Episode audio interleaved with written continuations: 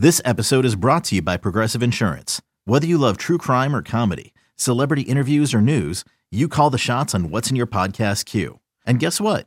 Now you can call them on your auto insurance too with the Name Your Price tool from Progressive. It works just the way it sounds. You tell Progressive how much you want to pay for car insurance, and they'll show you coverage options that fit your budget. Get your quote today at progressive.com to join the over 28 million drivers who trust Progressive. Progressive Casualty Insurance Company and Affiliates. Price and coverage match limited by state law. This is the Daily Tip presented by BetMGM. Now, here's Chelsea Messenger and Michael Jenkins. I personally don't really love playing unders when it comes to player props because here's the thing the matchup can be terrible and the player can have absolutely terrible results in their past few games, but they break off one big run or one big catch and you can say goodbye to your under. So, PJ, do you ever bet unders when it comes to props? I do, especially in the playoff games when uh, when everybody really starts betting is looking just to waste their money and they're running out of football games and you know everybody just wants to bet the over because that's what you run a Right. root for. You don't want to root for any unders, right? So I think unders come playoff time, especially in the Super Bowl, is the way to go. But for the regular season, uh, definitely don't bet as many unders. Tend to go more overs. Although with that being said, I do have some unders I like this week. Um, but yeah, to answer your question, playoff times more so lean the unders. But in the regular season, I definitely think there are some value on some overs. Yeah, uh, I think for me, it's just a matter of, like I said, I don't want my under to be obliterated in the first half and me look like an absolute idiot because I have done that before. uh, but let's get into some players who we think are going to have some big games. Uh, so before we get going, I feel like there's one stat that I need to mention that I think may be applicable, applicable, however you say that word, uh, going into this week. And it jumped off the page to me. Kirk Cousins at Ford Field, 13 touchdowns, zero interceptions. Is that shocking to you that he has such good numbers against the Lions? Because I will say, like, the Lions have been pretty bad. Uh, but do you think it's because it's indoors? What do you think this is? Why do you think Kirk Cousins has been so good against the Lions? I, I think honestly, it's just because all those games are probably played at 1 p.m., right? I mean, you know, there Oh, no yeah. Vikings Lions game on prime time. There are no Monday night, Sunday night, four o'clock games. So we know Kirk is the king of the one o'clock games. And all those Vikings Lions game, I, I would bet have all been at one o'clock. So that's the only thing that makes sense to me. But those are uh those are some great numbers. 13 touchdowns, no picks. Wow.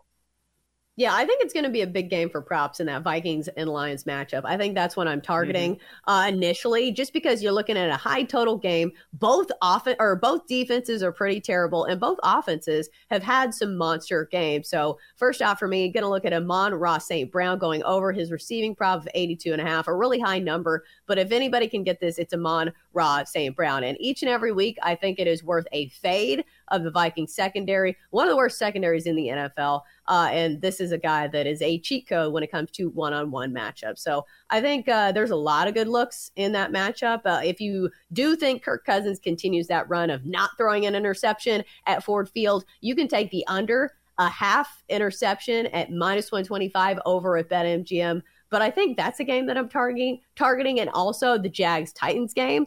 But none of the props are up yet, so that one will be left on the table. PJ, what's a game that you're looking at uh, for some good player props?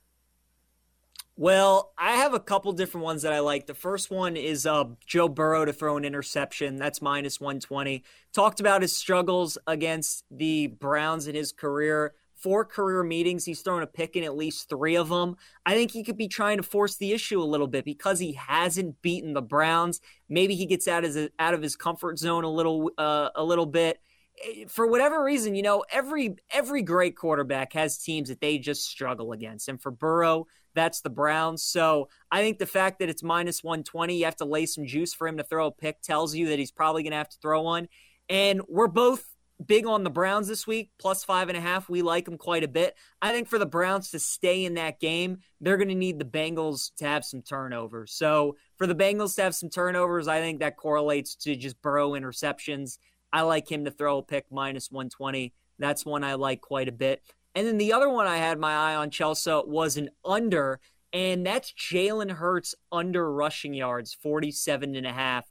Jalen's played in three divisional games this season. He's rushed for 30 yards or less in all three of them 20, 27, and 28. And this number's 47 and a half. So I like that. I also like the fact that the Giants' defensive coordinator is Wink Martindale. He used to be the defensive coordinator for the Ravens. So he got to see Lamar Jackson in practice every day for three years. You don't think he knows how to stop running quarterbacks or knows what running quarterbacks look like? So the fact that Jalen doesn't run on NFC East teams and the fact that Wink Martindale has so much familiarity with running quarterbacks, I like Jalen's under 47 and a half rushing yards quite a quite a bit.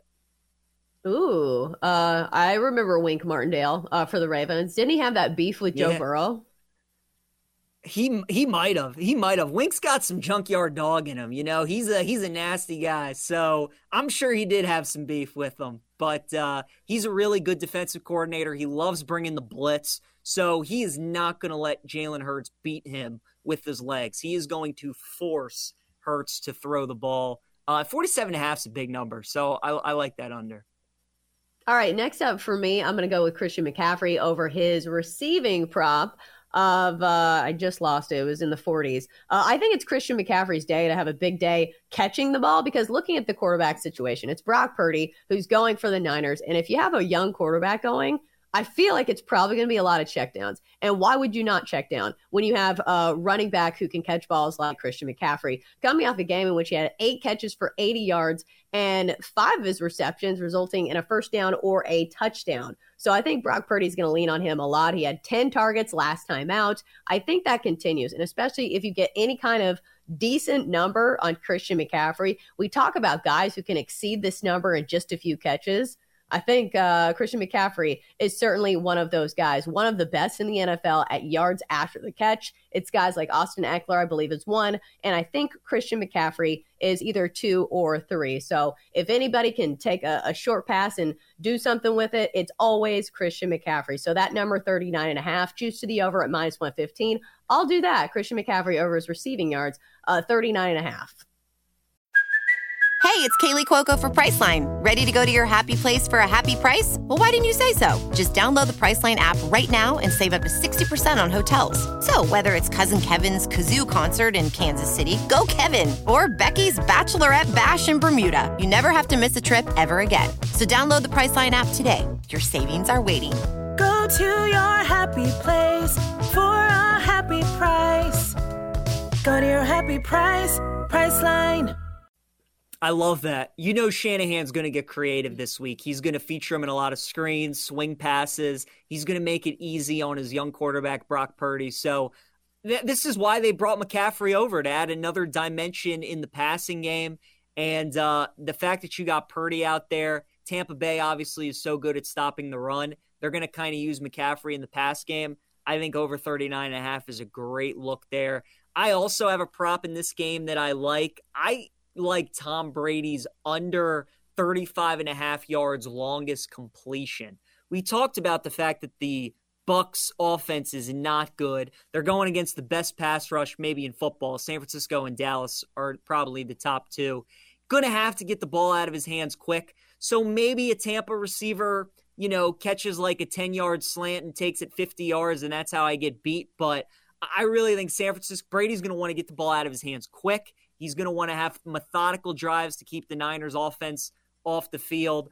And uh, I, I just I can't see him throwing a ball in the air, you know, 40 yards down the field. If I get beat on a slant or a screen, so be it. But I think under 35 and a half yards, longest completion for a minus 120, I like that look. He's going to have to get the ball out of his hands quick this weekend. Man, I looked at this play last week against the Saints and I'm kicking myself because I should have taken it because he's gone under this number in four straight games. And surprisingly, Ooh. or maybe not surprisingly, since Tom Brady's old, it's not been a Bucs offense that's been really explosive, which is exactly. kind of crazy because you feel like they have good receivers like Mike Evans and Chris Godwin, who are certainly guys who can break away. But it just hasn't translated into numbers. The Bucs have been one of the least explosive offenses in the NFL. A lot of it probably has to do with their offensive line and some of the injuries. Because if you don't have time to get the ball down the field, you're not going to have those deep passes to guys like uh, Scotty Miller, who I feel like has been uh, kind of quiet this year. So I am with you on that. Uh, I think that's going to do it for uh, my player props, the one that I kind of have a question mark about is Garrett Wilson. This is a guy who's been an absolute monster in the props world, uh, going over 92 yards in uh, four of his last five games. But the matchup is not great against the Bills. If you don't know who Garrett Wilson is, he plays for the Jets. And he's been amazing, uh, especially with uh, Mike White as the quarterback. But some of those matchups have been against teams that don't have good secondaries, like the Vikings, who I have already picked on on this segment, and the Bears. So, what do we think about Garrett Wilson? Do you look at the matchup and say, this is not a good matchup, stay far, far away? Or when you have a receiver that's posting those big of numbers and is that athletic that you say, well, he's a cheat code. It doesn't matter the matchup. Yeah, the latter. I think you got to keep riding Garrett Wilson until he gives you reason not to. Mike White clearly loves him. He's having big performances. Teams by now know that he's the top target, and so far it hasn't mattered. And uh, we've seen some receivers have some big games against the Bills this season. The Jets know they're going to have to keep pace with the Bills if they're going to want to stay in this game. They're going to have to score points. So I like the Garrett Wilson overs. I think you got to keep taking them until until he gives you reason not to. Because, like you said, recently he's been one of the best, most productive receivers in the NFL. Right. And his number set at 61 and a half, just to the over at minus 115. So I feel like it's still a low number for a guy that is a clear number one receiver and uh, for the Jets. All right, let's go to anytime touchdowns here on the Daily Tip presented by BetMGM. I'm Chelsea Messenger. He is PJ Glasser filling in for Michael Jenkins. Who do we think gets into the end zone? PJ, who do you like for an anytime touchdown? Chelsea, we're going with the CDTD this week. CeeDee Lamb Ooh. of the Cowboys. So that's what I like, minus 110. So I was looking at his game log through the season and listen to this. CeeDee Lamb throughout the season has scored in back to back weeks, or back to back games, I should say. He scored in week three, and then he scored in week four. He scored in week eight, and then they had a bye week in week nine. He scored in his next game in week 10. He scored last week against the Colts. So if history is telling us anything, if it's worth repeating, that means he's due to score again this week. You know Dallas is going to score against Houston. That's that's a given. The question is how many how much do they score and who scores the touchdowns for them? I think Lamb's got a really good shot of getting in the end zone this week. So give me CeeDee Lamb minus 110 anytime touchdown. Ooh, I do like that. Uh, for me, I think I'm staying away from anytime touchdowns this week. I feel like there is a good spot for maybe Derrick Henry two touchdowns, but I'm not seeing that market just yet. If we know one thing, Derrick Henry absolutely feasts against the Jacksonville Jaguars. All of those highlights that you see of him doing stiff arms, it's against the Jags, but we don't have a yeah. or we don't have a rushing prop posted for him either. Maybe two touchdowns, kind of like that. For more, listen to the Daily Tip presented by BetMGM. Weekday mornings from 6 to 9 Eastern on the BetQL network, the Audacy app, or wherever you get your podcasts.